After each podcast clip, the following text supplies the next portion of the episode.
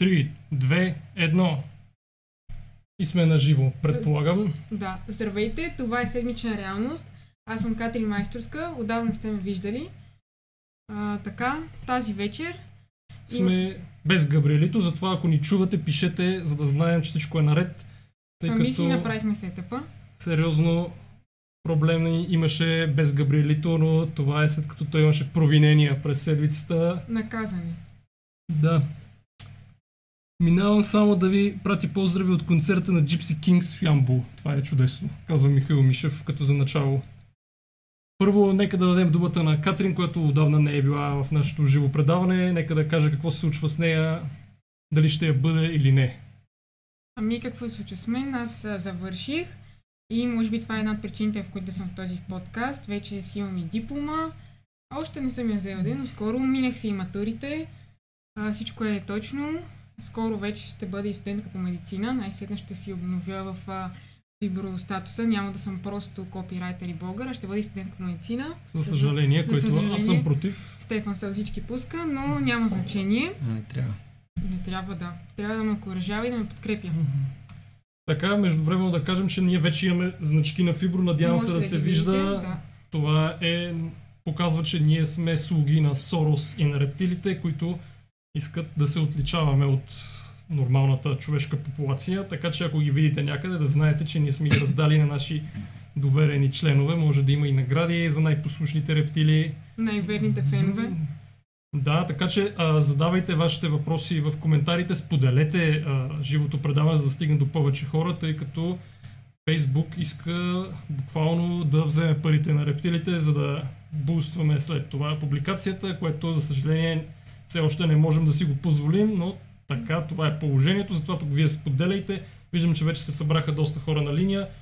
Днес оповестихме на няколко места, че гост ни е Теодор Катранджиев.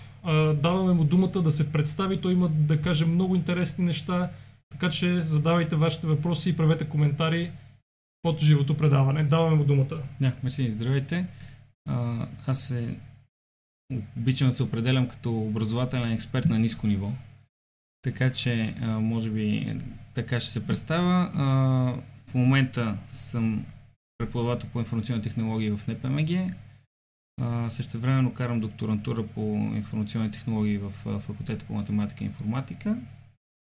И в общи линии имам малко опит като преподавател, доста време съм учил за това. И мисля, че а, специално дисертацията ми е доста интересна и според мен нещата се развиват в тази посока. А, по-късно ще говорим за конективизма, за новата обучителна теория, как технологиите да допринасят, а не да пречат на образованието, как да контролираме информационния поток, а не да получаваме шумови замърсявания и да се разсейваме с фалшиви информации, такива неща. Добре, значи може би да започнем темата с а, факта, че тази година оценките по български език и литература на матурата са най-ниските, откакто се провежда тя. Показва ли това опадък в образованието? Ние имахме анкета, където горе-долу седемдесет и пет на двадесет и пет процента твърдяха, че младите поколения затъпяват и че стават все по-малко мотивирани. Ти как ги виждаш отвътре нещата? Така ли е или не е така? Ами, това е много пластово. Значи, от една страна категорично може да се съгласим с това. От друга страна пък а, имаме просто още по-голямо отваряне на ножицата. Топ добрите и тия деца надолу, като почти няма средно ниво. А, в такъв смисъл, м- ние тук и на високите резултати видяхме, че има доста спад, но... М- значи децата били демотивирани, не знам си какво си, децата са си екстра, децата просто не им се поднася добре нещата, не се работи ефективно с тях. Uh, и, и средата е много лоша, навсякъде средата е много лоша. Даже в НПМГ ли е лоша средата? Ами в някои отношения да. В някои отношения да. Примерно за мен е сериозен проблем средата от чисто здравословна гледна точка и uh, като оборудване, като... материална база. Да, да, да, да. Може би в повечето български училища това е един сериозен проблем, че не се обновява достатъчно добре материалната база. Ами аз по... По-конкретно ще го дефинирам проблема. Проблема се нарича зоб и по зоб се пишат едни задания, които се изпълняват за максим... минимална стойност И сега в голяма, едни часове, като влезеш в някои зали, се носи в Галивър в страната или липутите, едни чинчета, където не мога да събереш двама двенадцати класи, каквото ще да става. А, едни малки столчета, едни такива неща, които просто а, предизвикват към а, гръбначни проблеми, всякакви такива проблеми с мобилността. В кабинета, в който аз влизам, столовете са за чекалня. Компютърна зала, столове за чекалня. Значи, те половината им работа е на компютър, половината работа е аз да им демонстрирам нещо. И децата през половината време са така. Нали? Мисля, ти като седиш така по два часа на ден, как... Няма как, ергономия, че... не е домислено. Ами, радвам се, че спомена тая дума, защото аз като, като казах на съвет, където трябва да е мястото за това нещо, сега ще го повторя, а, че, че трябва да се... Яма ли го? Или? Да, да, на живо сме. А, че трябва да, да са ергономични условията, масите, чиновете и така нататък. А, бях контриран от а, преподавател с повече опит, че всичко е ергономично, нали? Изпълнени са условията. Това е просто, просто тотална пародия в това отношение, нали? И както се базикам с колегите, а, като изключиме тримата по физическо, всички сме гърбави с някакви проблеми, дали с надолно тегло, дали с изкривяване и тем подобни. И ние... Айде, аз си давам сметка, нали? Но голяма част от колегите почват да не обръщат внимание на това, че децата седат като ангъл през деветдесет процента от времето. Аз виждам, че си огорчен като цяло от системата, така ли е общо казано, и има какво още да ни кажеш по въпроса, като започнем от материална база до организацията на обучението? Огорчен ли си от системата? Така поне ми изглеждаш. Е, това е защото имам пресна новина от тази седмица, че а, няма да ми подновяват договора. И а, се надявах аз да напусна приема вълност. Ти си искал сам се. Да напуснеш и да. Шегувам се, шегувам се. А, мисълта ми е, че а, очаквах да поне да се коментира с мене преди да, да излиза по, по съвети и така нататък. Както и да е, въпросът е, че аз още два-три месеца имам договор, имам някакви вече планирани неща с колегите, които се надявам да изпълниме. В тази връзка, примерно, НПМГ, сега директор е успял да а, получи финансиране за доста сериозен ремонт. А, ще ви излъжа, ама може би близо милион лева. А, мисля, че не греша. А, при което въпросът е сега наистина нещата да се направят като хората. Да, да се влезне дори с, ако трябва с медицински лица, нали, да се каже, а, тия деца са от едно цяло петдесет до едно цяло деветдесет. Нали, то е ясно, че не може да е удобно на всички. Ама... Тия а... неща ги учим по хигиена, най-съществения ни предмет за да. Комунална хигиена или комунална медицина, да. Или как се казваш, аз вече не помня, но има, наистина има такива изисквания, за... които са за, за... Ние тогава сметахме, че са някаква смешка, но наистина изглежда са важни от това, което казваш. Изисквания, които в повечето случаи не се покрият. И в нашото училище беше, а, стаята ни по информационни беше като... не знам, една килийка, имаше а, от двете страни редици с столове и дъската ни по средата, като трябва да гледаш, въртиш се, обръщаш се, опитваш се, компютъра, дъска, всичко да гледаш. Да, то минималното изискване е да въртяш стола, да. За да можеш ти да се обърнеш нормално, нали? Ние през половината време, аз им показвам нещо, през половината време те го правят. И... А лято да не казвам колко беше топло, просто немислимо да, да, да функционираш в такива. Ясно е, ясно е, че материалната база на повечето места не е обновена. Мен повече ме интересува... Не, за... не, въпросът е за подхода. Тук не говорим да. За обновяване и за такова. Въпросът е, че се натрупват едни системни грешки, едни дефекти. Просто сега е важно и, и родителския надзор и педагогически съвет при изпълнението на новия договор просто всички да гарантират качествено изпълнение, така че да е устойчиво и, и всички да са добре. То, това е важното, нали? По-скоро това е, това е посланието в случая. Аз искам да те питам за твоята мотивация. За... Ти си млад учител, нещо, което не се среща млад често. Млад си и в България на трийсет и две, аз не виждам нищо младо, но ами, съм с около двайсет години под да, средната възраст. Под средната възраст си със сигурност на учителите. Къде въобще виждаш стимул, предполагам не е финансов, но да, да бъдеш учител на... Еми то обективно...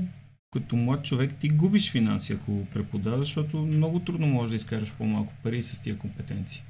Да. Мисъл, най-малкото аз имам някакви езици, имам някакви технически грамотности. А, както обичам се шегувам, ако се спъна, нали, на тротуар след училище, ще изкарам повече пари. Нали? Мисъл, в следващото просто нещо. Да. Но естествено удовлетвореността от това, което вършиш е в пъти повече. Особено когато, нали, има и а, разбиране и колектива иска да работи в тази посока. А,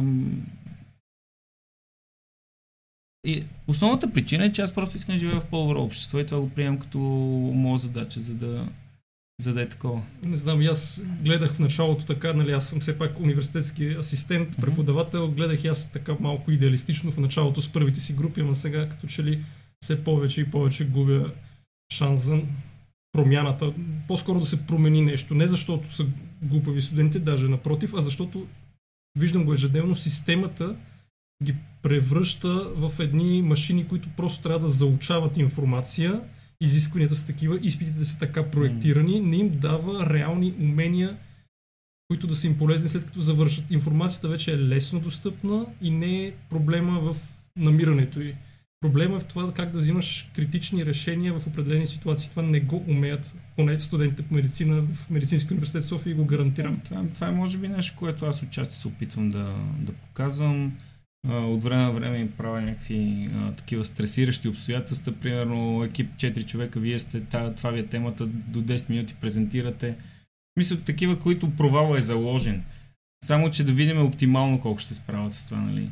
И им казвам сега защо имате грешки, нали? Защото нямахте комуникация в екипа, защото а, не си разпределихте задачите, защото като се знае, че имаме десет минути, работиме в рамките на тия десет минути. Ние ако имаме час и десет минути, ще го направим двайсет пъти по-добре, но ние имаме десет минути. Въпросът е да може да представим нещо за това време, да се намери материала, да се обработи по някакъв начин. И дето е лафа, нали? Като имаш кал, а, пръсти вода, си правиш кал, нали? Не мога да правиш гранит. Да си правиш кална къщичка за тия десет минути и, и това представяш. И е такива неща исках да им, не исках, ами и им показах, нали, като работа в екип, работа за кратки срокове, как да се съобразяват такива неща.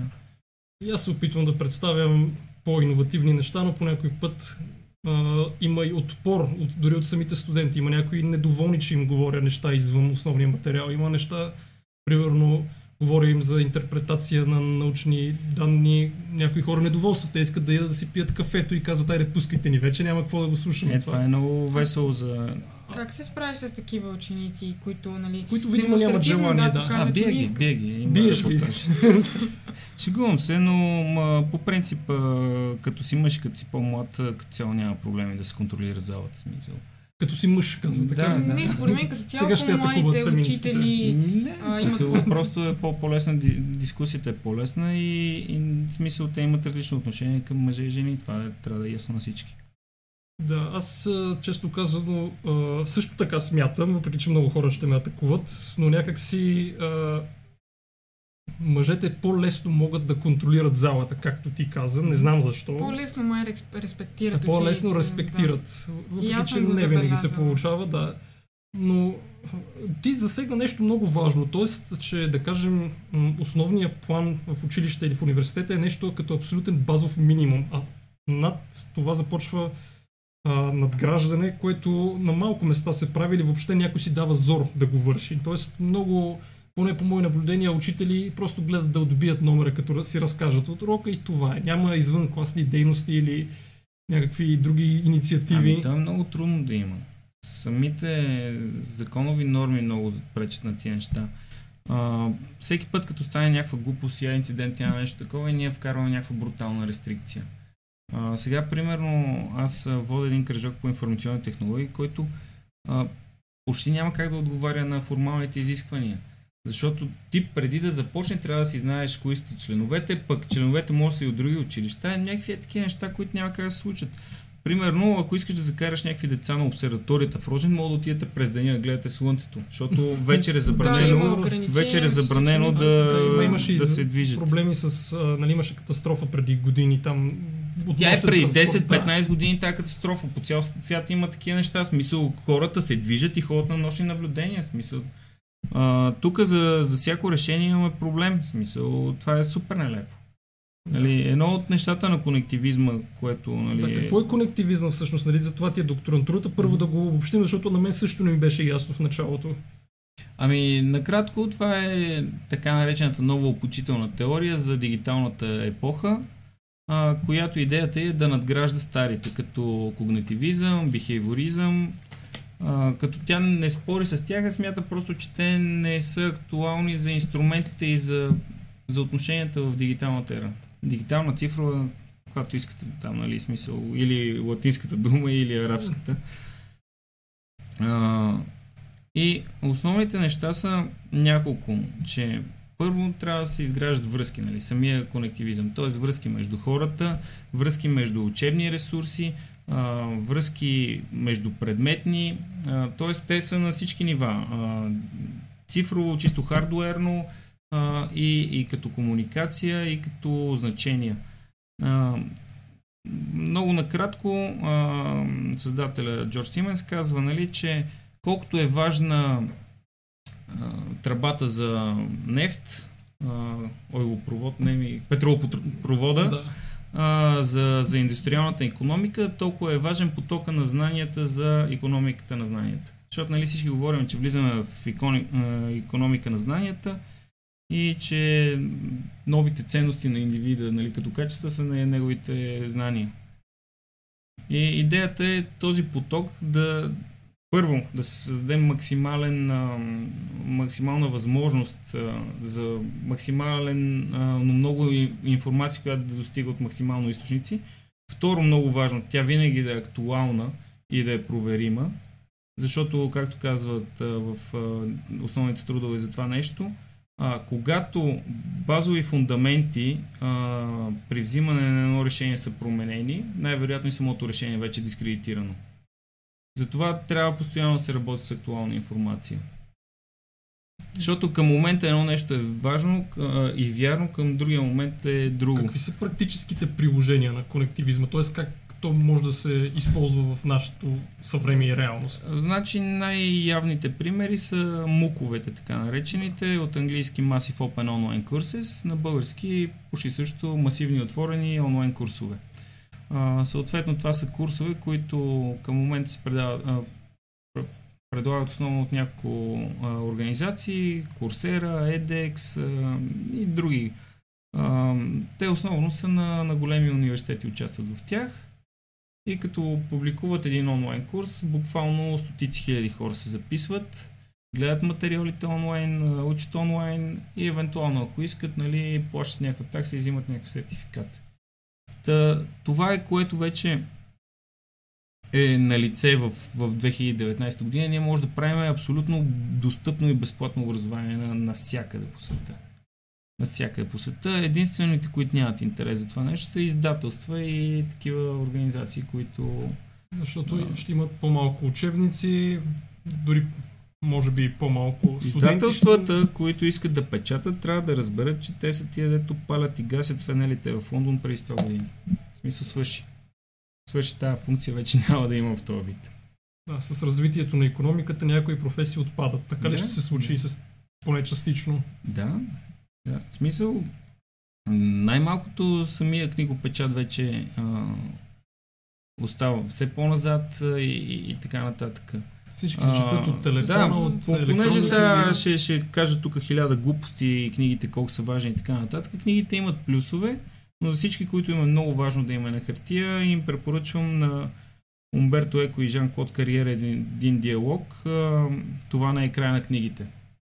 Където те представят от самото зараждане на писменост към вече дигитални форми и така нататък. През вековете. Това, което е за мен е важното и което трябва да остава важното, е самото съдържание. Не формата, а съдържанието. Определено, да. А, оттам нататък вече, нали, може да дискутираме доколко едната форма дава достатъчно добро познаване на съдържанието и така нататък. Нали? Защото едно е да фанеш една книга за ден-два да се фокусираш върху това нещо, друго е да си я пушне за осем часа. Нали?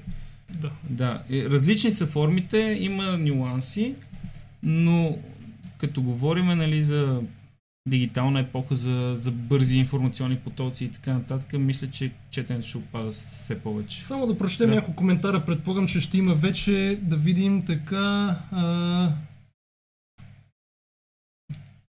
Учим, в кавички казва Виктор. Вярвате ли в този мит, че телефоните затъпяват учениците? Може би след малко ще отговорим. Защо специалист, докторант е станал учител? Да, явно, и аз това го питах за мотивацията. Това, между другото, е Павлин Славов, да го поздравим. Той който също е учител. Е в моята гимназия, да. Да, а, така. А, тук малко нецензурни коментари, които няма да прочетем. А, Мартин Диков казва, в Factfulness Ханс Рослинг изтъква, че учителите в Швеция с закостеняло мислене, дължащо се на това, че преподават с остарели възгледи за света, придобити десетилетия по-рано, когато те са били студенти. Кои умения, черти на характера липсват на българския учител? Много добър въпрос. Ами добре, и после да се върнем да. за... Да. А, най- най-важното нещо, което ще кажа, е самочувствие.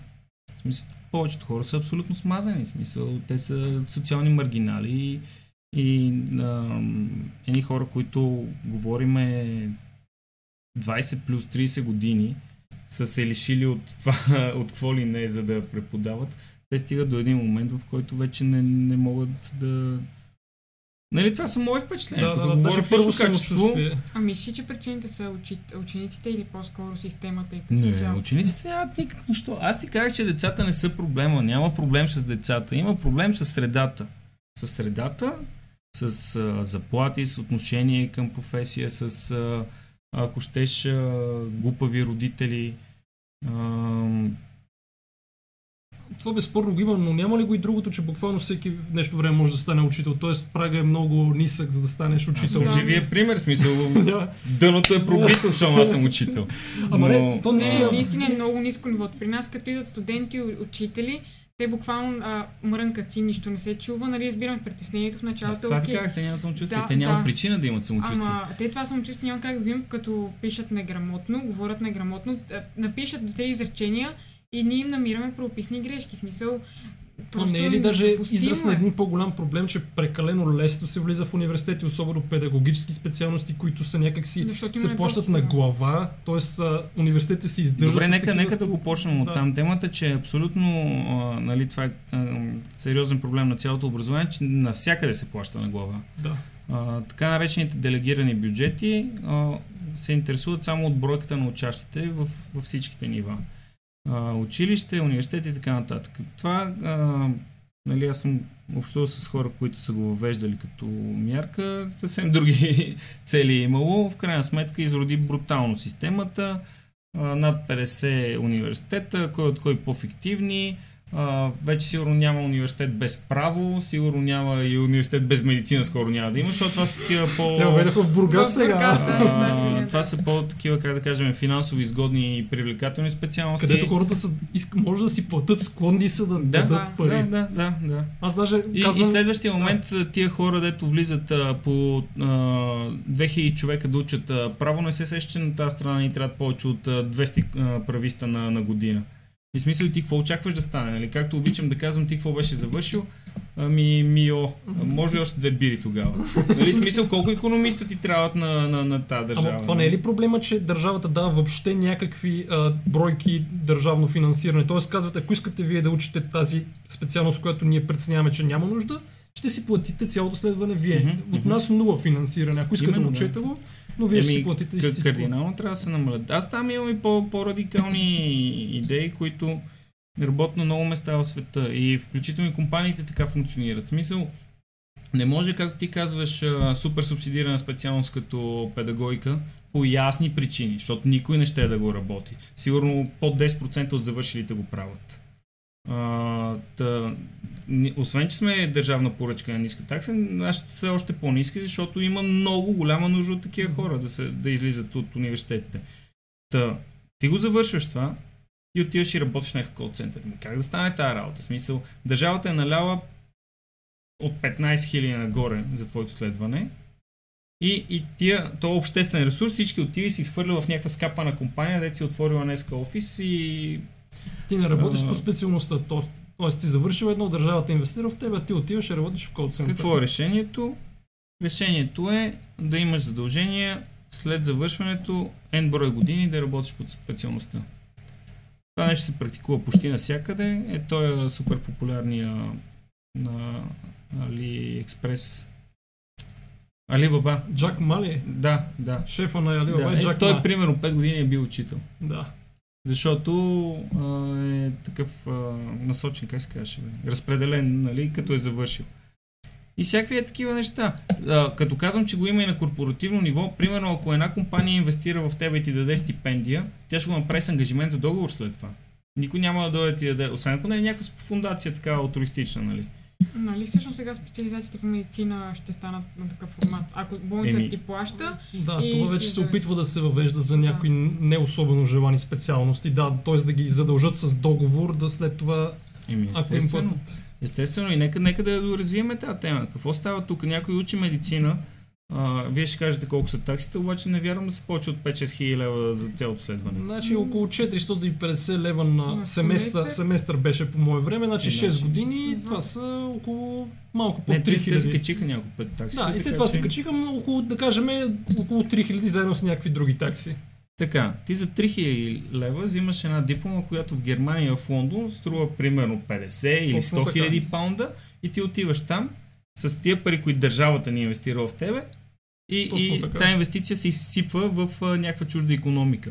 Цялото общество работи, за да може този човек да се произведе като професионалист и като кадър, за да може в следващия момент а, той принуден от скапаните обстоятелства тук да, да търси да, реализация. Така се получава, абсолютно за, така за съжаление, се получава. Просто дори... трябва да има тази форма, която задължително да си по някакъв начин обезпечиш това, което е инвестирала държавата. Дори има и чуждестранни студенти, които не заради незнания, ами по чисто финансови причини идват тук и ме в пъти по-ефтино и след това се връщат по родните места. Да, да. Но, но това го коментирахме. Те влизат по, по друга линия. Те, те си влизат с такси, мисля, че там от порядъка към четири хиляди евро. Така че да. някакво да се оплакваме.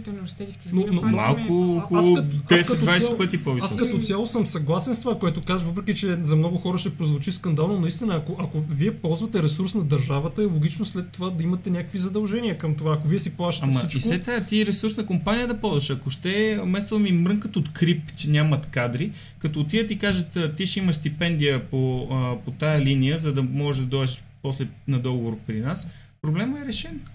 А, а друг, друг въпрос е, че според мен в университетите влизат прекалено много студенти. Ние имаме много висок процент студенти, които влизат и съответно половината от тях не става нищо, да кажем, след това. С според мен това не може да е проблем и преди не е било проблем. А, въпросът е, че цялото общество е доста изкривено вече. А... Дипломата е загубила стойността си. Именно, какво да, значи, девалвира, да, нищо да, не да. Значи. Еми, нито знание показва, нито умение, нищо не Еми, показва. Еми сега, ти сега не знам твоите как си си изкарал, говори за себе си, нали? Моята около деветдесет процента е акуратна. Значи, да. Добре, моята не, а... по-малко от деветдесет процента. Да. Та... Но, но т.е. ти смяташ, че това трябва да се веде масово, така ли? Тоест на всички специалности, които са държавно финансиране, това е едно от предложенията. Особено които на проблемите отрасли, да. Но да, мисля, че и за всичко може да се ползва. Тоест педагогика, да кажем, и други подобни специалности, те трябва да са задължени, да кажем, три години след това да работят да, само само да, да направим едно много важно уточнение, нали? Ти там си се оправил живота, решил си, че не искаш това да се занимаваш, намериш си някаква добра работа, просто си върнеш пари. Връщаш парите, да. които държавата е да. инвестирала в теб. Да. Да. Ма не, защото мен ми писна да гледам някакви деца как отиват и теглят по десет-двайсет хиляди паунда, за да учат някъде нещо, а тия, които са тук, завършват и са недоволни как нищо не са ги научили. Ма ти отиваш ти да се научиш, ма той не ми го даде, ма ти не отиваш някой ти го даде, ти отиваш си го вземеш. Нали, смисъл, изпит не се дава, изпит се взима. Може, в медицинския може и да се дава. Да, да с пари, секс и... Да, вече го коментирахме това, нали? Много хора ме атакувах, особено връзкарчета, да подчертая, които казаха, че няма такова нещо, но всъщност има. Добре, значи, а, това наистина на мен ми звучи логично. Либертарианците веднага ще скочат. Аз съм убеден, даже сега ако прочетем коментарите, може да има някой либертарианец, който ще каже, че, да видим, че му на, ограничаваме на, на, свободите. На човека от маршрутка. Много е красив учителя, казва. Виж, имаш комплименти от Гергана. Да, колежката. Ех, значи пак платени коментари. Да. Така, Стоян казва, че осем хиляди евро на година дават международните студенти. Значи четири на семестър. Значи още не са се появили либертарианците, имаш късмет, че не те атакуват за това. това те, те ще кажат, това може да е диктатура, примерно, да кажат, че... Ма ти сега си им адвокат или искаш не, да разсъждаваш? Аз, аз, аз просто казвам какво те ще не, кажат. Се, те няма да кажат такова нещо, защото и цялата група там е доста разнопосочна с много полюсни мнения. Да, така е. Така че, а, нали... А, тук, нали, като говорим за либерално и за права, има нещо много интересно в България, което в повечето страни не се практикува. Ти можеш да учиш каквото искаш. Така без значение какво си учил преди това. И това отчасти е интересно, нали? Особено ако се върнем на въпроса, дето ти кажеш, че има прекалено много студенти. Според мен няма прекалено много студенти. И, нали, ще тръгнем от там. Ти не можеш да завършиш образование. В смисъл, ти винаги се образуваш, винаги има какво да учиш, винаги трябва да се тренираш, особено вече. Нали, не е да излезеш от а, техникума и четирийсет години си стругария се пенсионираш. Разбира се, да. А, при което а, в, в този формат Uh, все повече възрастни хора ще записват висше образование, все повече хора ще стават студенти. Ама, те ще се обучават според мен по някакви други програми, а не във висше образование формално с uh, финансиране на държавата. Според мен това е разликата, която трябва да направим. Според мен и двете неща ще се случват. Въпрос е не uh, uh, колко, а как. Нали? Да. Мисля, те не, съм, не е проблема в бройката, а в качеството и в самото качество на образование. Ама не са ли свързани двете неща, че когато са повече, качеството пада, според мен е така? Има го, има го, но, да, но, но, но нека се върнем на делегираните бюджети. Там въпросът не е, а, че хората са се опитали да съберат повече хора, за да вземат по-голям бюджет. Въпросът е, че те по никакъв начин не вадат хора. Те гледат да задържат тия хора. Гледа се и какво, не е какво се да. случва? Ти почваш да не гониш хора, ти почваш да намаляваш изисквания за дисциплина, за успех, за всичко. Не късаш на изпити, така. Не изключваш ученици. И ученици. Когато едни хора се правят какво си искат, това какво прави на общото ниво, просто го срива. Просто го срива, да. И аз примерно, нали, на моите ученици, които говорят за кандидатстване в чужбина и така нататък, и им казвам, че може би това е една от единствените причини, за които бих излезнал временно от страната. Ето е, само да кажа, че един либертарианец най-вероятно се появи и казва, това са пълни глупости, вместо да говорите против делегираните бюджети, пропагандирате идиотски, противоконституционни, авторитарни мерки, за да задържате хората на сила. Ето аз ти казах, че веднага ще има коментари. Та, общо взето, когато не, не можеш да имаш някакви инструменти, примерно НПМГ. Преди години е имало изискване за минимален успех четири цяло и петдесет. Иначе не завършваш. Иначе не продължаваш. Иначе, иначе да смениш училището. Сега го няма. Не. Да, ето отново Павлин Славов, който казва, че държавата да задържа две-три години да работи по специалността си даден специалист. Преди тридесет и пет години да, сега никакъв шанс. Ето още недоволни хора. Не, така, страшно, Ева Христова, какво е качеството на образованието? Нула. Не знам дали стана ясно, аз казах, че а, човек, който е завършил нещо и не иска да го работи, просто... Просто да си връща купи. парите, да, да. То, той има, му казва. Има много да примери за това нещо, нали? Завършиш някаква специалност, подписал си договор, аз компания, аз държава, няма да го изпълняваш, плащаш неустойките или там таксите. Аз съм завършила, казва Ева, бакалавърска степен в Технически университет Гаврово и магистър от Великотърновски университет. И на двете места е пълна трагедия. От ВТУ влязох с повече знания, отколкото излязох. С знанията оттам няма как да се пласираш на пазара на труда. Аз съм съгласен, че има някои специалности в определени университети, които наистина влизаш с повече знания, отколкото излизаш. Това съм напълно убеден. Може, може. Аз а, за това и говоря, нали... А... за учене през целия живот и така нататък, а не като дипломата, като функция на, на работата и така нататък. Само, че ето, това е проблема, че ученето целия живот, lifelong learning или както mm-hmm. се казва там, е до някъде най-вече зависима от мотивацията на човека, не от системата. Аз съм убеден, че системата много малко може да повлияе на това. И, примерно сега в Медицинския университет те изведнъж решиха да намалят броя на асистентите, като окрупнят групите. В момента в една група има десет човека. Преди бяха пет-шест човека mm-hmm. в група, сега са по десет. Ми аз дори да искам да ги вкарам да видят те гастро или колоноскопията, буквално няма място, ако дойдат всички десет човека. Ти нямаш очила няма... с камера? Буквално кабинетите са ни малки, не могат да вкараме десет човека едновременно. Мисълта ми е, че просто трябва да интегрираш технологии. Ами трудно мисъл, ще интегрираме да, технологии. Като... Операции се гледат от десетки милиони хора. Нали? Принцип, това да, беше ама... едно от малкото смислени неща на уебите тази година. Здравния панел. А, даваха много такива демонстрации на, на операции а, в реално време и така нататък. А, аз наистина съм убеден, че ако се намали броя на влизащите, особено с държавно финансиране, качеството рязко ще се качи. По мое време, когато аз завърших, випуска ни беше примерно сто и шейсет човека, сега е примерно двеста и шейсет, само колко десет години по-късно. Тоест, а, какво излиза, че а, в момента повече хора искат да кандидатстват медицина, една голяма част от тях вече има и платено обучение. Ама ти разбираш, че този прием е увеличен, защото и все по-голяма нужда от кадри има, нали? То... А после се сещате, пък тия хора продължават да не се реализират да, на този да, пазар. Продължават да не се реализират, да. Въобще много е порочен кръга. За съжаление е така. Дори аз, често казвам, както и в системата на здравеопазването, просто дори не знам откъде да се започне. Аз даже все повече и повече мисля за така наречения homeschooling. Сега не ме поправи, че е на английски, не знам дори на български как е, т.е. индивидуално обучение вкъщи да, и след това просто покриване на изпити. Аз колкото повече мисля по този въпрос, толкова повече ми харесва. Значи в САЩ това е много популярно и се използва, за съжаление, предимно от креационисти, които учат децата си, че Бог е създал света, нали, защото явно е, че на повечето места в САЩ системата е секуларна и не изучава там креационизъм и интелигентен дизайн. Естествено, аз няма да обучавам на това, но, но се замислям, че за моето бъдещо дете, ако аз искам то да стане по-умно от масата, може би е по-резонно то някакси да върви по негов план, дори и с частни учители, след това да покрива формално изпитите, които, който не е отишъл, той не ги е покрил, отколкото някакси да става уравниловка в училището, дори в най-елитното, което и да е то в София или в България, и, и някакси все повече ми харесва тази идея. Ти какво мислиш по въпроса? Ами тя е безкрайна темата, но нали, както казахме, основният дефект е, че по-скоро маргинални, нискообразовани групи масово няма да се пращат децата. Което това е една от функциите на училището, да интегрира такива деца и да ги вкара в обществото. Но иначе това, което е като съвременна форма индивидуалното обучение, за мен е много добро и много подценено.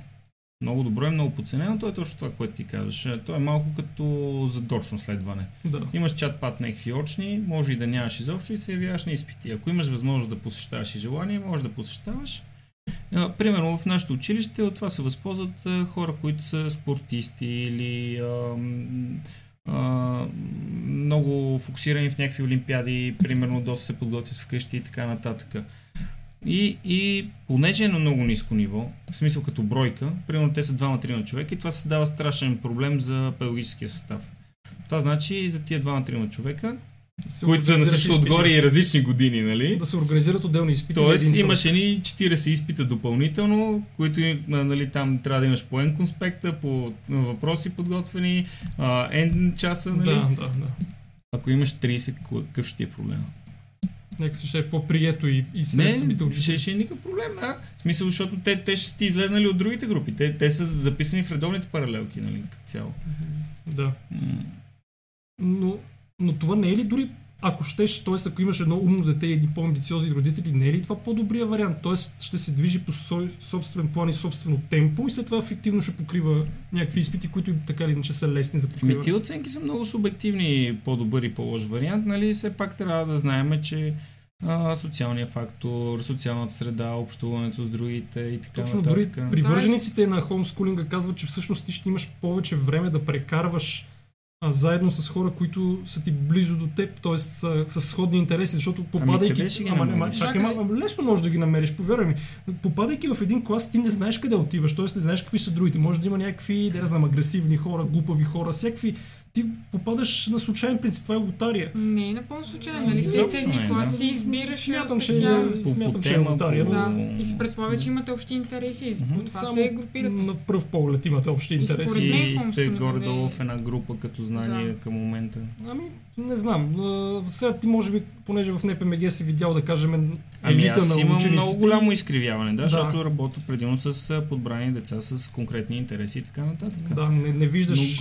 Не, имам достатъчно наблюдение из цялата страна и какво става по училищата, но а, ти нали развиваше теза за дете с добри възможности, което да, да се обучава по-добре, нали? В смисъл, то се предполага, че няма да влезем в някакво слабо училище, ако влезем в училище. Да.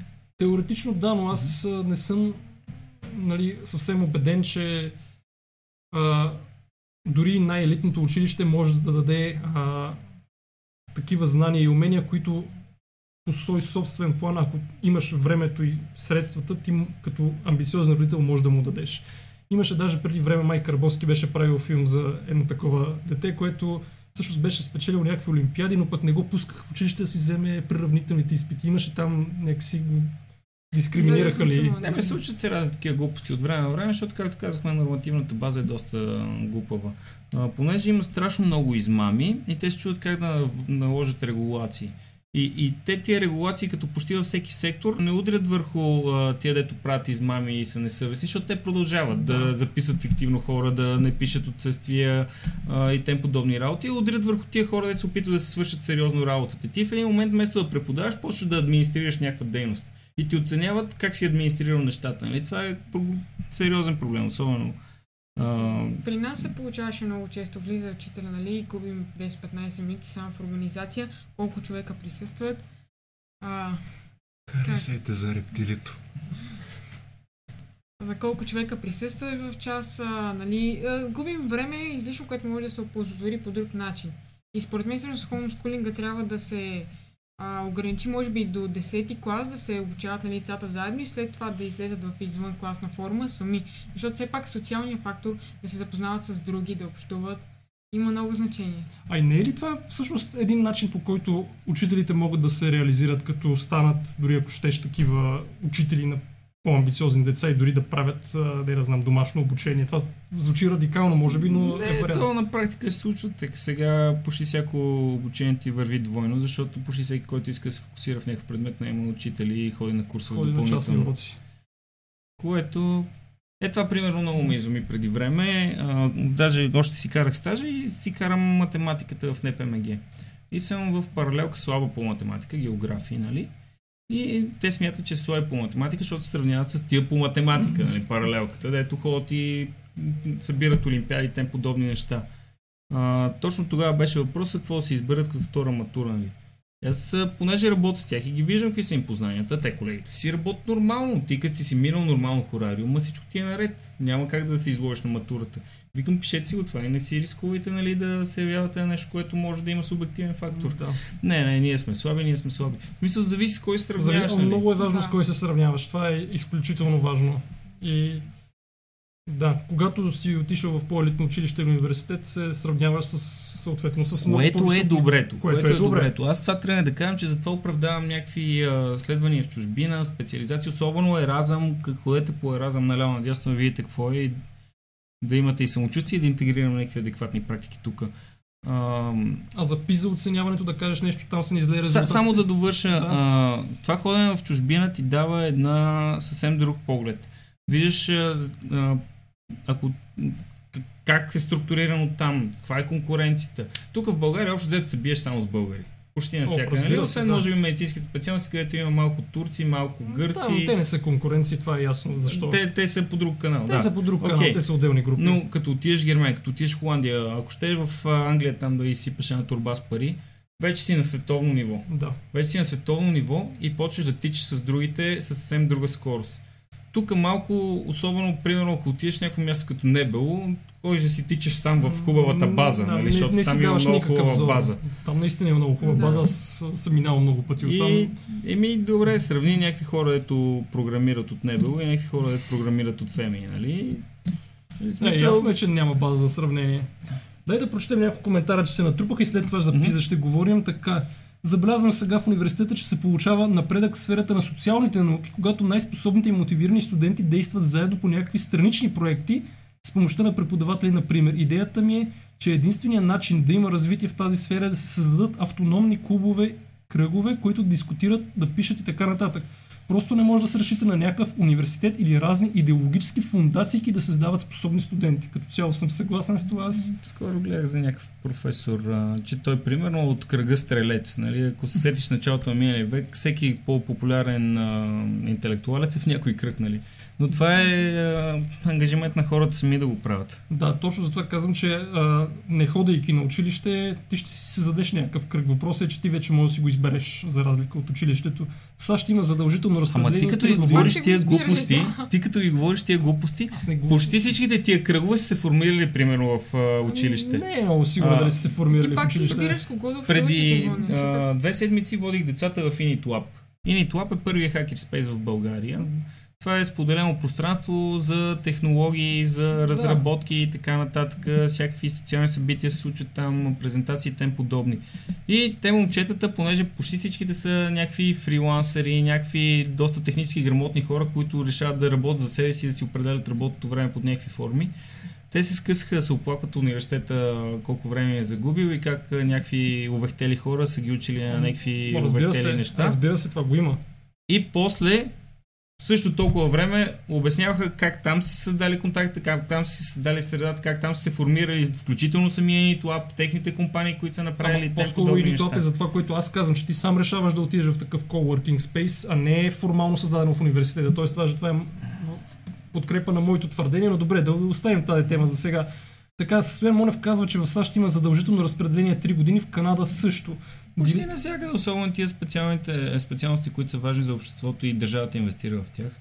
си има разпределение. Не? Да, Диляна казва, в интерес на истината, това за съдържанието на ученици не е само в университетите, същото и в гимназиите, в опит да не се затворят. Абсолютно вярно, навсякъде се плаща на глава. Mm-hmm. Така, Павлин Славов, за да се промени законодателството, така че току-що завършил специалист да е длъжен да работи по специалността си известен брой години, е необходима промяна в цялостната парадигма. Настоящата е ориентирана пазарно, оттам и принципът ученика идва според. Аз не съм съгласен, че е ориентирана пазарно сегашната парадигма. Защото тя де факто не захранва пазарната. Тя, тя не захранва. Тя, тя се финансира и дотира, дори бих казал, определени специалности, които не са желани. Дава пари за това едни хора да не живеят в България. Това е което се случва. Мисля, за да ги подготвим и да живеят някъде другаде. Така е, но нямат сенс, тъй като университетите и училищата имат право на делегиран бюджет. Да, пак делегираните бюджети. Някои деца и хора просто нямат капацитета да учат повече. Реално всеки може да се развива до определена граница. Затова, като, както коментирахме с професор по икономика, средно специално образование, даващо професия на един човек, който просто е стигнал лимита си към дадения момент, да може да се реализира на пазара на труда. А, това да не е деветдесет и трета средно специално, какво ще направи средно специално? Да, много неща може. Аз познавам доста успешни хора, които нямат висше образование. Не можем да изискваме всеки да следва идеята за ученето през целия живот. Адекватни ли са методите за оценка на потенциала на един ученик? Добър въпрос. Адекватни ли са методите за обучение на учителите, оценката им, както и методите за превенция на стреса, на които са подложени? Ето, може да отговориш на някои от тези въпроси. Адекватни да, ли са не, не, методите? Не. Адекватни ли са методите за оценка на потенциала на един ученик? Според мен не. И според мен не. Горе-долу, горе-долу, защото в смисъл това, което ти кажа за уравниловка, просто се прави на тая база. Като говорим за тия най-лоши оценки на матурите, а те, както знаете, прогресивно си падат. И а, понеже там има различни методики на оценяването, а, можеш да зададеш а, критерии къде да е шест, къде да е две, къде да е три по различни методики, а, за да може достатъчно хора да завършват. А, дълги години двойката се буташе надолу. Между да. другото, скалата е изключително ниска, двадесет и три а... точки, което даже не е петдесет процента. Само че, само че процеса на деградация и ерозия си върви успоредно с това и затова просто ще стават все повече тия двойки. Защото ти не можеш да буташ надолу до безкрай, да, нали да, смисъл. Да. Има все пак някакво дъно.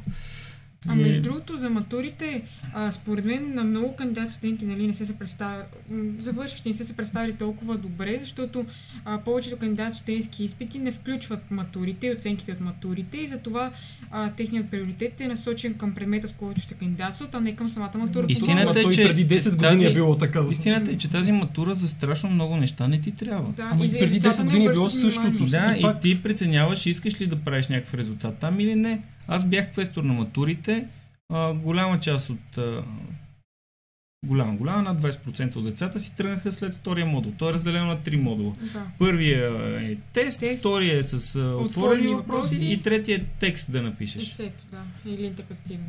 Това, това просто ми е любимата част. Имаше хора, които отказаха да пишат. Ма какво значи ще откажеш да пишеш? Това е нещо, което каквото и да направиш ти дава точки. Разбираш каквото и да направиш. Да, мисля, да, ти да не препишеш да заглавието, имаш точки. Ами всъщност, добре, нека, нека коригира малко. Не е точно каквото и да направиш, защото казаха за много случаи за деца, които са преписали текста, те не са получили допълнителни точки. Но, ли? Но идеята е да направиш четири изречения от себе си и да имаш още четиристотни или двадесет стотни към оценката. Два параграфа за текст сигурно ще получава. Това, това представяте ли си за колко неграмотни хора, които не, не смеят да напишат а, някои изречения от себе си по дадена тема? А може би те не са и заинтересовани, защото знаят, че са покрили а, минималния брой точки, за да минат матурата. Това е другия вариант. И... Ама ти си там, в смисъл викнали сте един път, вече два часа седял, в смисъл не вярвам това да е причината, нали? Да. Имаше го, имаше. Ама той преди десет години е била същата ситуация. Пак не са им трябвали тия оценки, пак са били между другото матурите, само че просто са изкарали по-високи но оценки. Но поколенията са по-различни. Да, да, да, десет години. Да, това е това, което казваш, е вярно, да. М, да. Ето един коментар от Пиер Стоянов, който казва: индивидуалното обучение не осигурява социалните нужди на децата и после антиваксери и енергийни лечители. Ами той, ма той сега си ги има антиваксерите и енергийните лечители. Количествата ще са много по-сериозни. Така, а, Денис казва: в САЩ, където висшето образование е изцяло платено от студента, да завършиш медицина излиза към двеста хиляди долара. Звучи ужасно, но никой не е тайна, че след завършване на така наречения резиденси заплатата е около триста хиляди годишно. Средно. Тук държавата плаща около шест хиляди и петстотин на година, тридесет и девет хиляди лева, а, за медицина, тук колко ще ми е заплатата, че някой да има а, безочието да ме кара на сила каквото и да ми. Да, не иска се заплатите тук, така бюрокрация е, на макс. Е, какво да те кара на сила? В смисъл, ти, ти си го взела това образование, ако искаш да го практикуваш някъде друго, да върни парите. Георги Гоцев казва, училището много пречи на образованието. Така, това с опадането майтап ли е, или сте решили да обогатявате майчиния ни език? Така... Мъчат се да направят децата някакви всичколози и накрая излизат точно обратното. След два месеца не помнят два реда какво са чели. Трябва да се профилират за ясно два месеца, още след девети клас. Да поговорим там, нали, знаете, че имаме една позиция за първия учебен ден, кога да е. Я кажи за... Да, това е интересно, бе. Ще ти пусна ами, анкета в обратно в реалността. Аз се опитвам да се фокусирам върху някакви прагматични решения, дето могат да решат проблема от днес. Само да кажа, че някой иска да си президент вече. Диана каза, че са да. Президент от платените ли? Да, поздрави на Чочо, че си рожден ден. Въпросът е, че учебната година, както всички знаете, по традиция. Страхотно е някакви неща да се правят. По традиция. петнайсети септември. Да. А ти искаш да е по-рано? Да. Защо? Кажи. Защото тази традиция, да почне откъде е дошла, от един кабинет на земеделците двайсет и първа или двайсет и трета година, Uh, те преценяват, че ще е много по-удобно децата по-ефективно да се включат в събирането на реколтата. И те за това са им освободили две седмици, за да могат да прибират житото и тем подобни неща на децата. Както знаете, по това време семейството е участвало цялото в труда, в обработването на земята. Колкото повече деца имаш, толкова повече си икономическа единица изгодна и така нататък. Сега децата, да кажем, че почти не събират реколтата. Да, тоест тази причина вече няма смисъл от нея. Другото, което е, тя казва, след два месеца не помнят нищо, ами това е защото има безумно дълга ваканция. Нали, ако някой иска да си във форма и така нататък, трябва да ходи на лагер школи, трябва нещо да си чете през това време, да си решава.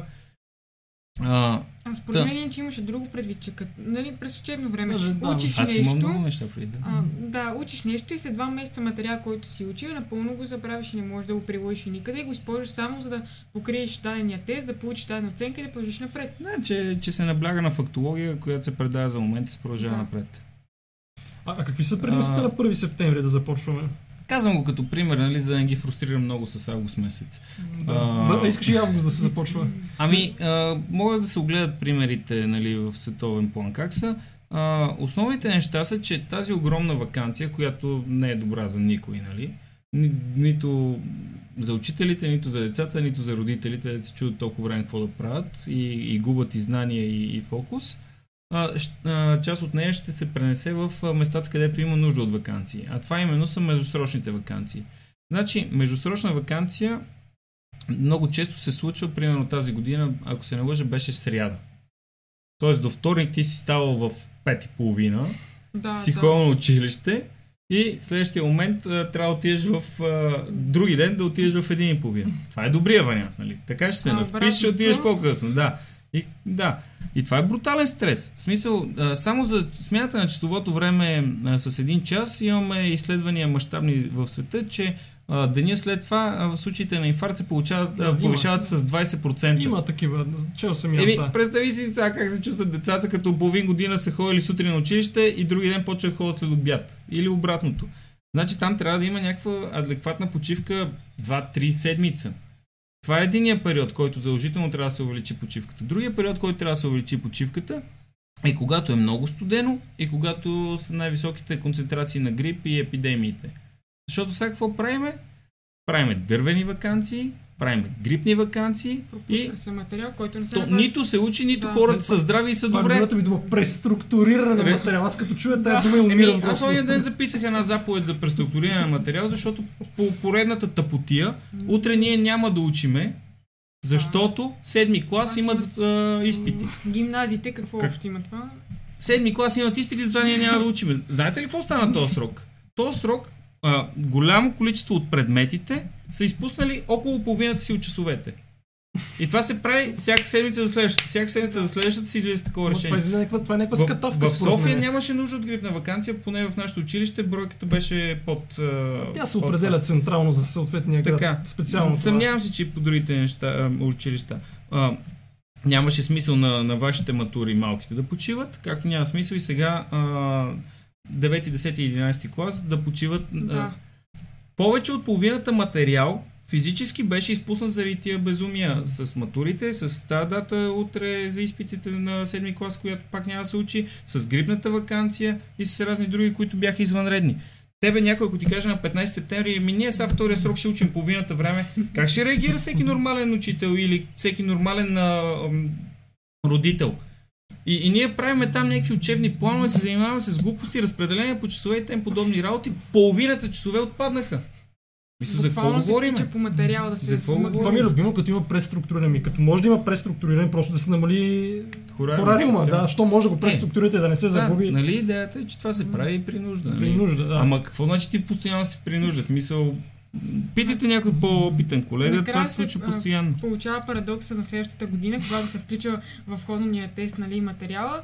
Кога ще го учим? Ами това сте го учили миналата година, миналата година сте го пропуснали. Да. Ма ето казва, ето има, че започването от петнайсети в доста училища е де-факто от първи октомври. Така е, те две седмици, две седмици. Къде се намират. Така е, така е. Има там празник на София, вяра, надежда, любов, съединението. Така, да сложат климатици в стаите, иначе на четирийсет градуса с чупени штори, ще ти пече слънцето, бега и учи август, а колко ще е продуктивно. Сега но... не е по-студено, отколкото септември месец. Да, и в момента е сега не е по-студено, отколкото септември месец. Така, какво предлага да се направи господина за двете седмици повече, така това го уточнихме, като да. Учителите чакат с по-голямо нетърпение ваканцията от учениците. Това е защото са претоварени. Една от другите неща, които се случва, когато са такива ниски заплатите и ставките, е, че хората работят много над хорариум. Много над хорариум. По закон хорариум е осемнайсет часа, аз примерно съм на половин хорариум, защото като докторант нямам право на пълен. Има колеги с по двайсет и шест до трийсет часа. Ама къде в извън учебни занятия или как, как го правят това? Не, не, не. Часове. Просто часове. Договор, договор и половина, втори договор. Mm-hmm. Ама те защото им плащат а, на като... час, така ли на хорариум? Да, горе-долу, горе-долу. В смисъл, да. Различно е там и с стаж обвързано. А то извън класната дейност, не като правиш контролни, проверяваш ги вкъщи, това също си се включва да. В... Абе, пример е като тия с градския транспорт, дето Фандъкова вика, тия хора взимат над две хиляди лева. И той му вика, ние работиме по а, деветдесет часа на седмица, нали, там а, извънредни трудове и не знам си какво си нощи смени. Хората от градския транспорт в София взимат а, повече заплата от много лекари в София, дори в София говоря. Предполагам. Това е, да. Също е така. А записа да кажем нещо, защото това е интересно, да, ами, ние сме на последните места. Аз а, малко далеч ще почна, нали, защото не мога да съм много конкретен. Uh, едно време, като имах по-малко познания и си викам, е, дошли тук някакви тапанари, си вкарали техните мерилки и ще ни мерят ние, че сме тъпи. Ами всъщност пиза съвсем по друг начин се прави. То просто е една методология, към която се адаптират местните изисквания и местния, местното съдържание. Тоест всички деца, които се изпитват на пиза, се изпитват точно на това, което ние искаме да ги учиме, по начина, по който искаме да ги учиме. Там просто формата е а, регулирана и... А, а, стандартизирана. Та да, просто много ниски резултати. А защо така се получава? Защото не се учи. Защото не се учи. А как е всъщност се прилага? Ученик избира дали да го направи, спрямо не съм правил в моето училище. Мисля, че на четири години се случва и ще те излъжа дали всички го правиха, май всички го правиха. А, и аз дълго време си мислех, нали, че там а, примерно мерят а, рибата колко скача. А, то се оказа, че всъщност си мериме колко си плува и така нататък. А, много са ниски резултатите. А, решението не е в повече часове, решението не е в по-малко часове, решението е наистина ам, повишаване на дигиталните компетенции на учителския състав. Това е едно от основните неща. Адекватни ваканции. Uh, може би uh, някаква политика, която освен, нали, Америка за България и някакви други шпиони да ти субсидират uh, младите учители в училище, нещо друго да се направи. Uh... А, ама, добре, значи ти, ти искаш да кажеш, че добре, това е хубаво, ама нали вече разбрахме, че няма кадри и повечето са на средна възраст над петдесет години. Не бе, кадри има. Ти всяка година вадиш по двеста до триста правоспособни хора. Да, те отиват в колцентровете, да, и това. Примерно, го... да, да. Или почва да си програмира, примерно. Ти ако си завърши математика, информатика, педагогическа да, специалност, може да си почнеш и нещо такова. Интересно. А какво мислиш за новата образователна система? До десети клас да се учи целият материал и след това единайсети и дванайсети да се учи профилирана подготовка. Нали, в десети се покрива матура, както сега ние в дванайсети. Да. Ами...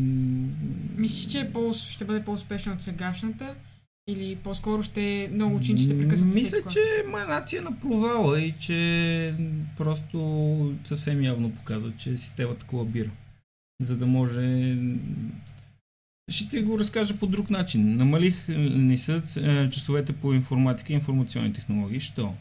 Не, не искаме, нали, да сме по-малко технически грамотни и така нататък, обаче тебе няма кой ти ги преподава.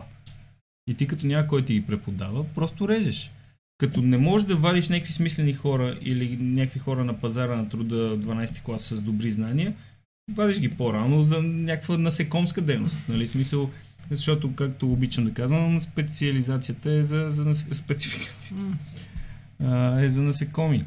Такова тясно профилиран. Кажи ми, какво ще работиш в десети клас? Мисля, това са просто ти. Не, може сега... да се деразам, автомонтьори има такива, елтехници да, да, да. Има... Okay.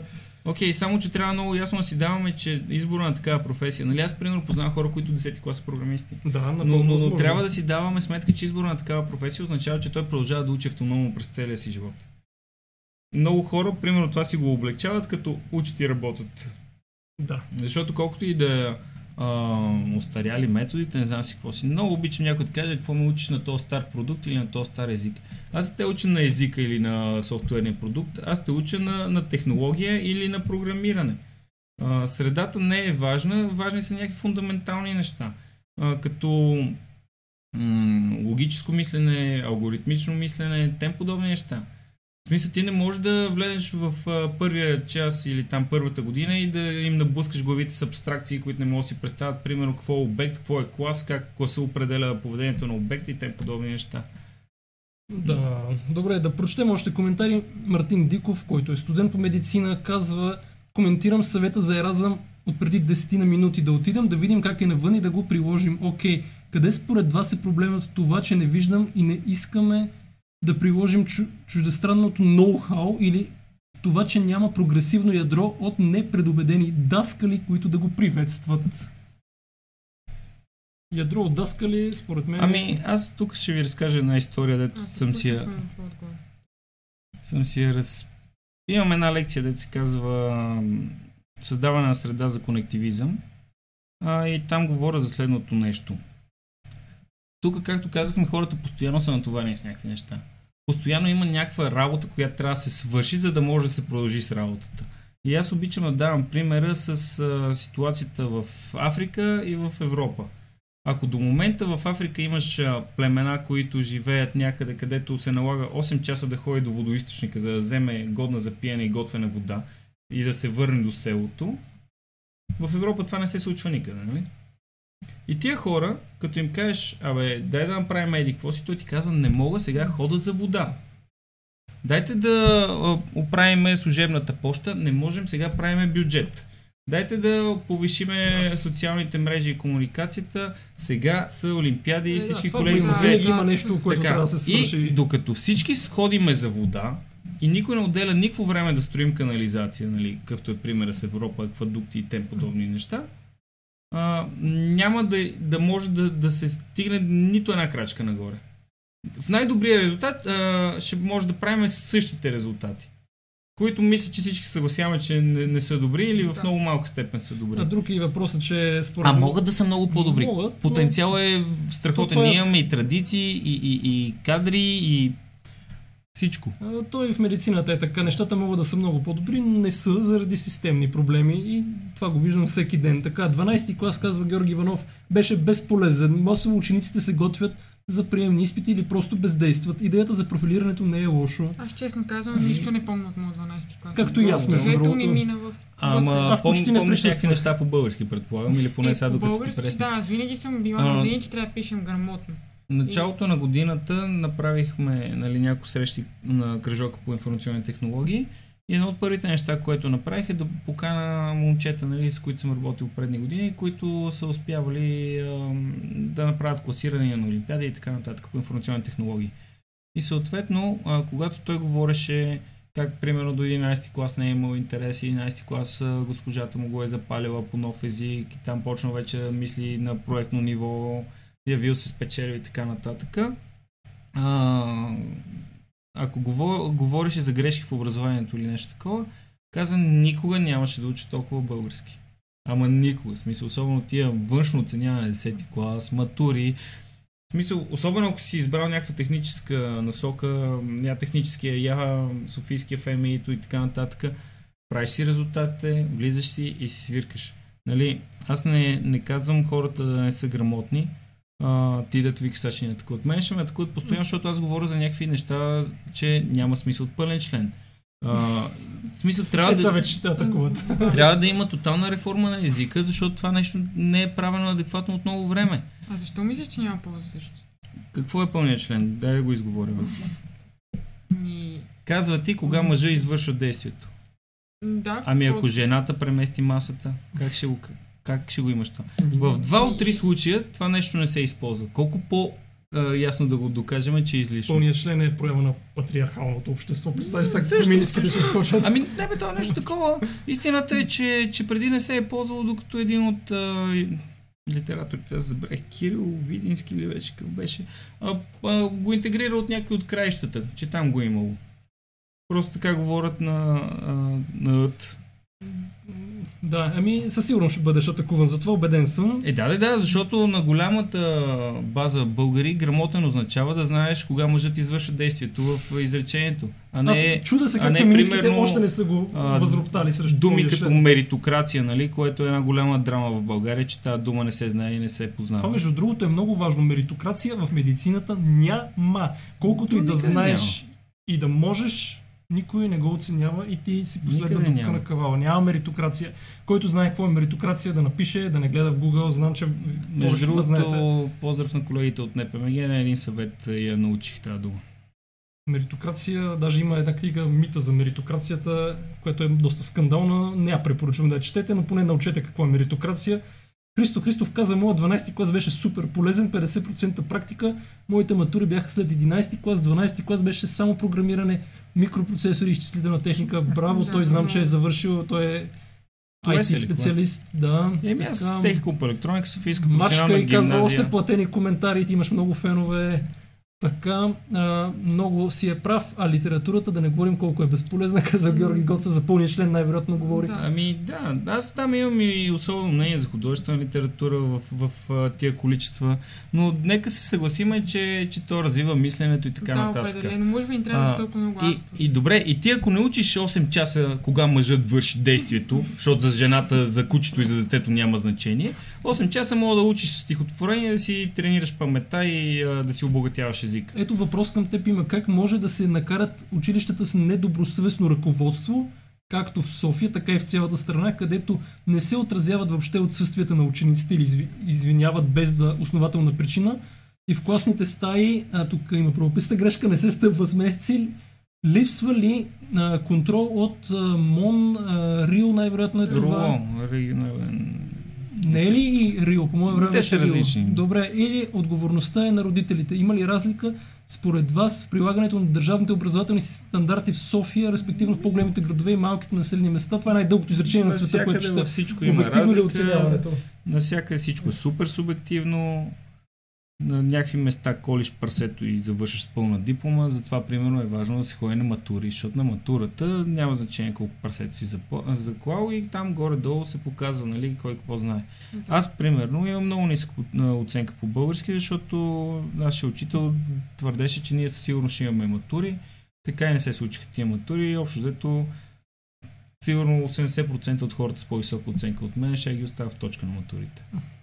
Да. Моята госпожа си мисли, че ще няма да се справя с на матурата, защото аз не присъствах часовете по български, готвих се за кандидатстудентските изпити, но се справих се пак. Понеже тук имаш много фенове, да кажем и за другата ти дейност, която ти а, организираш, куизовете, а, заведението, да направим малко реклама, защото може би и ние ще се възползваме в бъдеще от това. Бардак на Словеков единайсет, на площада, зад пейката, върнаха пейката, не е толкова хубава като преди, но я върнаха вече. Пейката на Словеков и ние сме отзад. Нощно заведение, което се опитваме да издържиме финансово, без да се очаква някой да злоупотребява и да си вреди на здравето. И затова се занимаваме с някакви по-смислени неща, като литературни четения, викторини, представяния на книги, тем подобни неща. Чудесно. А... Аз признавам, че там не съм бил на куиз, ходя при конкурентите, които организират в едно друго mm-hmm. заведение, но с Смятам скоро да. да го посетя. Както знаете, аз имам една болна тема, който знае да я напише, че специално за такива знания тип викторини съм много заинтересован. И сега на двайсети специално Куиза ще е много интересен. Един докторант от физическия факултет Стоил ще, ще го прави. И заявката е, че той е а, логически куиз.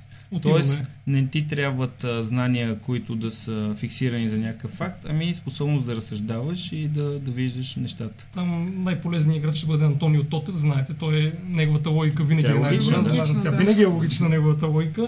Така, ето още въпроси. Значи Бардак има куизове, харесайте страницата, вижте, може да ме видите там мен по някое време. А може би скоро ще видите целия екип. Може би скоро ще организираме събитие там, все още чакаме. Преговаряме сега за парите. Да. Преговаряме колко трябва да се плати от някоя страна към друга. От, от някоя към друга, да, но, но най-вероятно скоро ще има. Да, харесайте страницата на Бардак. Аз между другото също сега като се замисля, съм бил на куиз на Бардак, само че на старото място, mm-hmm. което беше срещу да. Б Н Б. Там а, винаги имат гост, който, или не винаги, но често имат гост, който задава въпроси, така че да, и аз в някой момент мога да задавам въпроси. Ще ви информираме своевременно за това. Георги Гоцев казва, защо трябва да учиш стихотворение, за да си тренираш паметта? Учиш си нещо, което ти е важно. Литературата е нещо, което е напълно безполезно, казва Георги Гоцев. Най-обичах да ме изгонят от български език и литература и да отида в колата и да уча химия за кандидатстудентско, казва Георги Игнатов. Литературата се преподава главно заради придобивана способност за оформяне на аргументирано мнение, но не казвам и, че тази способност не може и по други начин да се придобие. И Георги Гоцев, разбира се, че позначи моята болна тема, е Стани Богат, браво на него, той добре следи нашата страница. И преди да преминем към глупост на седмицата, да видим какво казва Марина. В часовете по български език и литература човек не се учи само да пише грамотно, учи се също да разсъждава и да интерпретира, казва тя. И е, има е, двама човека, които се, се смеят. Разбира се, има много дискусии там. Въпросът е, че примерно, айде сега матурата е променена, ама ако се сетиме изпитите по история, какво представляват и, и български, примерно за да влезете право или журналистика, там са от трийсет години едни и същи огромни теми, от едни и същи преподаватели се въртат и се учат наизуст и се ходят и се да. Пишат е такива неща, какво разсъждение и какви пет лева. Голямо ли е лицемерието и фалша в учителската стая или това са само митове? Интересен въпрос. Ми предполагам, че да. Аз не прекарвам много време там. Но въпросът е, че, че много рядко хората вече изразяват мнения и, и това, което мене ме притеснява е, че всичките проблеми са на някакви персонално ниво. Но то винаги е така. А не, примерно, аз казвам, че са неергономични и някой ми казва как ще не е ергономично, това е толкова високо, това е толкова широко, значи е подходящо за тия деца. Не, просто както викаше дяла ми, агенция Е Ж К, една жена каза. Това е ергономични гадко. Ние правим изроди. Така, абсурдно мнение за литературата. Художественото слово е в основата на смазването на много обществени патологии, като расизма, хомофобията, женомразството и така нататък. Литературата, по-точно изкуството като цяло, е променила света и не спира да го променя. Всъщност, тъкмо защото българското общество не чете с главни букви художествена литература, много абсурдни явления все още съществуват у нас. Няма как една книга да промени нашето абсурдно общество, тъй като тя не би могла да придобие достатъчна популярност. Изкуството е в основата на обществения прогрес. Всяко друго мнение е просто абсурдно и типично българско, с Слави Ганев. Много хора харесват. Добре, а, по възможност аз казвам, четете колкото можете. Аз винаги приветствам четенето. Да, или просто е хубаво да се научим, че две хиляди и деветнайсета година има безумно много форми за събиране на информация. Има много форми. Аудиоформата, видеоформата, подкастите все повече навлизат и в България. Всякакви такива неща а, ви дават възможност да канализирате информацията. Това щяхме да говорим там за, за потока информационния. А, хубаво е как да започнем. Голямото притеснение е телефона сипа децата, компютъра уби знанията. Ами не телефона и, и компютъра, ами начинът по който те се използват. Нали, защото ако ползваш един нож да лежиш хляб и един нож да, да убиваш хора, нали, са различни неща. А, просто трябва да, да си об... възпитаме децата да престанат да мислят като бърза закуска. Как а, днеска това да стане, как утре това да стане, как а, а, нещата стават без усилия, с връзки и тем подобни неща. А, Има си статистика, не си дори в България, колкото и странно да изглежда, корелацията между а, щастлив живот и добро заплащане е пряко свързана с образователното ниво. И просто се дават под всички телевизии някакви малумници, които са единични примери от два милиона тапанари, които имат някакъв псевдоуспех и след това го гледаш как реве на Нова година, че няма приятели. Ми няма да имаш, ти си буклук. Така много позитивно към края. Не, позитивното е да се фокусирате наистина, че добрите неща стават с усилия. И, и примерно просто трябва да, да се интересувате повече. А, допълнителни кръжоци, олимпиади. Олимпиадите са една страхотна форма да се измерите с другите. Отидете и се провалете, но вижте какви са условията и какво се търси. Защото ще отидеш другата година и ще направиш повече. Трябва да, да нямате притеснение да, да се проваляте. Това не е матура, която ще ти падне дипломата. Това е нещо, което да, да се опиташ да направиш някакво допълнително усилие, да поработиш с главата да си. Да знаеш истината, както и книгата на Сашо Диков "Истината боли". Истината боли, нали? Като отидеш на матура. Може би това е грешката на, на повечето. Но, но идеята е, че, че много често те не са и толкова трудни. Аз като почнах да съм квестор по тия олимпиади, се изумих, нали? Примерно някакви знания, които аз съм имал десети клас по език, съм можел да минавам там, примерно, първи-втори кръг. Първият кръг е елементарен, той е буквално... Еми да, нека да е, ма нека всеки се пробва. И ти така казваш, защото си в балон, защото си с подготвени деца, защото четеш и, и учиш. Да, и подготвените деца, аз съм доста критичен към специално за това училище, но ето Мартин Диков казва, че моята болна тема вероятно е нещата, на които не ни научиха в медицинския университет. Така е, и това ми е болна тема. Даже... Ние говорим само за медицински. Аз съм сигурен, че в другите университети има много неща за специалностите, които... Ама разбира се. Ама, да. а, сега, е... Примерно, като пуснахме а, споделянето за събитието, а, някой се оплака как учителката му не знаела... А, къде Африка, се, Африка, къде... да, че се намирала... Нещо такова. И най-вероятно, най-вероятно, а, това е просто конкретен случай, в който жената е направила я някой лапсус, я някоя техническа а, грешка. Не съм много сигурен за това. Специално има си некомпетентни учители, няма какво да ги защитава. Има, нека има, ама става въпрос за друго. Става въпрос а, като това с лекарските грешки, нали? А, станало нещо лекарска грешка. Той има там, примерно, седемдесет и пет хиляди случая без грешка, обаче сега трябва да го линчуваме, е, да, нали? Да. Uh, и някой учител да направи лапсус или нещо такова, uh, влизите в диалог, не се правете на темерути, поправите хората. Uh, има, има една клика учители, които аз не мога ги понасям, които на мене, примерно, ми се прави забележка, че казвам, че не знам нещо. Да. Учителя никога не трябва да признае, че не знае нещо, ако трябва ще покажа техники. Аз тия техники ги знам, аз съм учил за тази професия десет години и знаете са ми доста по-актуални от тебе. Аз не избирам този подход. Аз избирам подхода да общувам с децата, избирам да, да знаят, че не знам, избирам да се учиме заедно, да търсиме информация, аз уча тях, те мене, заедно се учиме, е такива неща. Да, да, ето да уходим малко страстите. Габриелито пише, който вече напусна, преди се криеше тук. Uh, скрит като възглавница, трансформиран като възглавница, все пак той е рептил, не го забравяйте това.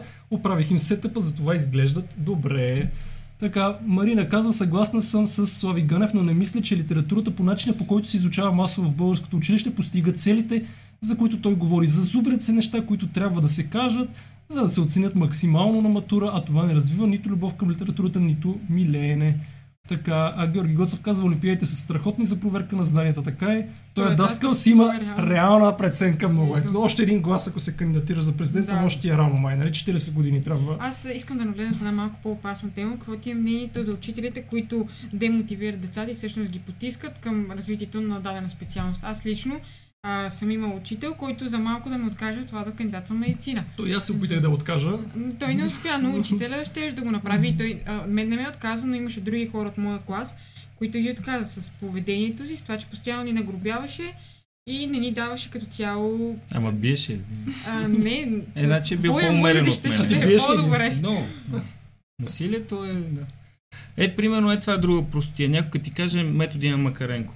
Значи, колкото по-си запознат с това нещо, разбираш, че първо той е работил с много тежки деца. Сиропиталища, престъпници, сираци и тем подобни. Второ и основно, той това го казва като крайна мярка в много крайен случай. Нали, а, за, за насилието. Mm-hmm.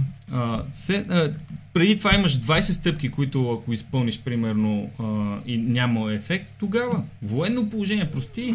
А, Не, за, за биене не, но, но се случва да, да се изпускам. Няколко път съм ги научи, наричал олигофрени, например, нали?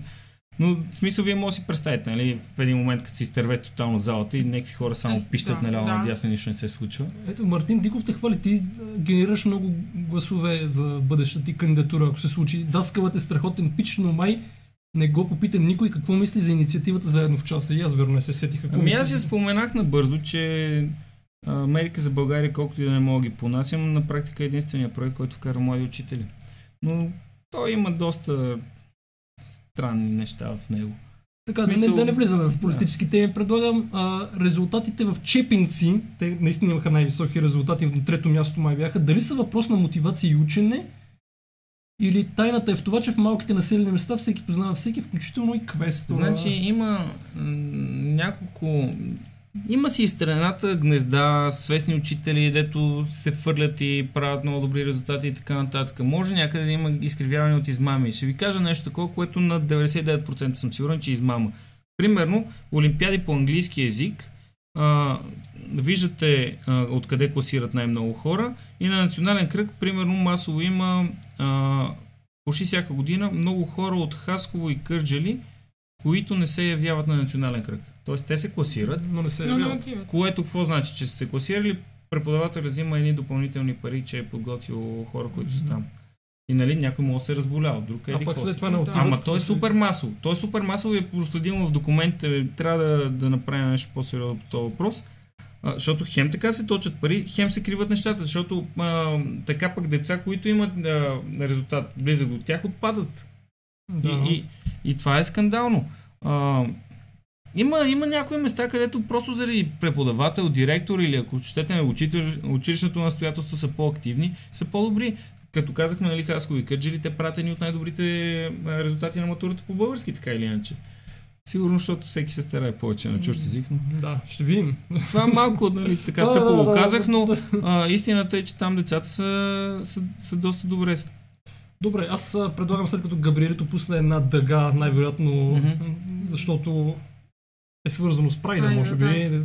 Между другото, не публикувайте, моля ви, повече теми свързани с Прайда в групата Обратно в реалността, защото на мен ми писна. После се оплаквате, да, че няма научни статии, публикувайте такива. Не публикувайте за Прайда, моля ви, знам, че Габриелито ни издебна и подкрепи част от участниците, но това е положението.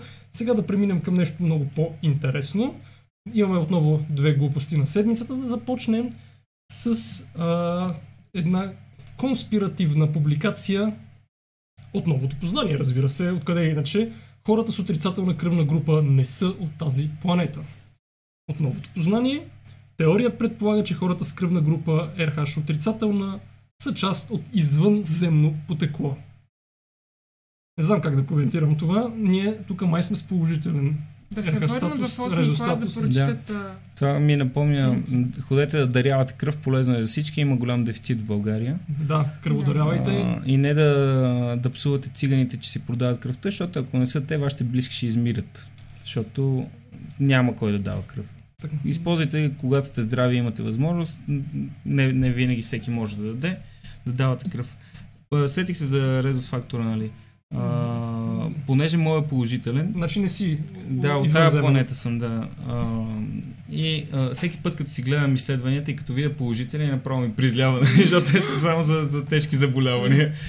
Ами, да, и още една глупост на седмицата, отново конспиративна, както винаги. Така, а, някой е публикувал в групата Плоскоземци срещу кръгоземци, поради липсата на какъвто и да е било доказателствен научен материал, че Земята е кръгла, то тя сега, за сега си остава плоска. С две удивителни. Една от любимите ми. Много добре. Тук е трудно да се разбере дали това е трол или истинско мнение. Наистина е трудно да се разбере. Има такъв закон на По, който не мога да разбереш дали е гавра или е истина. Еми, аз според мен мисля, че примерно едно такова тролене вече трябва да, да спреме да го практикуваме. Ако някой продължава да се забавлява с това, вижда не, какъв е ефект. Ама ти гледал ли си моето интервю с български плоскоземец? Има такива хора, които да. са убедени, че да, Земята да, е плоска. Да, да. Това беше много категоричен данни по научен. Това е примерно бива си Бътхед, техния сценарист, като ги прави, ги прави за да се подиграва, а той произвежда две поколения кретени заради това нещо. И това, това го има смисъл, трябва малко да да се контролираме, като сме саркастични, като се подиграваме с някакви неща, защото те просто стават масови и се връщат като бумеранги просто. Да. А Валерий Велев се появи тъкмо накрая, благодарим му, че съществува. Той е най-добрият учител в Медицинския университет София и на мен ми е бил учител, така че поздравяваме го. Така, трол е, защото този вид го имаше в доста групи, казва Георги Гоцев. Ами не съм много сигурен, защото пък в групата, като го бяха публикували, казваха, че този насякъде е писал с главни букви с едно кръщи, така че не е много сигурно. Така... Ето, понеже пак има един коментар, споделете повече за странните неща в кавички заедно в час. Аз оставам с впечатление, че програмата е уж за всички желаящи и можещи, но реалността май е друга. Еми казвам, не, не, за тях, особено предните издания не беше. Uh, твърдеше се, че първо е за места, където има нужда от uh, хора, нали, деца в дефицит и така нататък. Uh, доста от колегите бяха по топ училища в София, примерно. Отделно хора с uh, правоспособност и така нататък, които са завършили uh, Софийския с педагогика и, и допълнителни специалности, uh, не бяха из, избирани на фона на други хора, които после пък се дообучаваха по правоспособност и педагогика в Пловдивския в рамките на два месеца.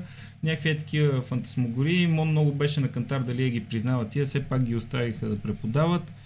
И там е едно създаване на лидери, едни такива... Добре, дай да завършим оптимистично. Кажи си твоите препоръки и съвети към учениците, които са надъхани и желаещи да успеят, и към учителите, особено младите, които също искат да успеят. Еми, към учениците... О, аз забравих да говоря за здравето малко по-подробно. Сега имаме някои съвета и ще повдигнем една тема. Просто тази... това безумие с енергийните напитки трябва да спре. Просто а, половината деца са закачени вече на осемнайсет години, не могат да останат, ако не се натупат с кофеин. А, не може това да се продава в лавката, не може да се продава на деца и не може да го има.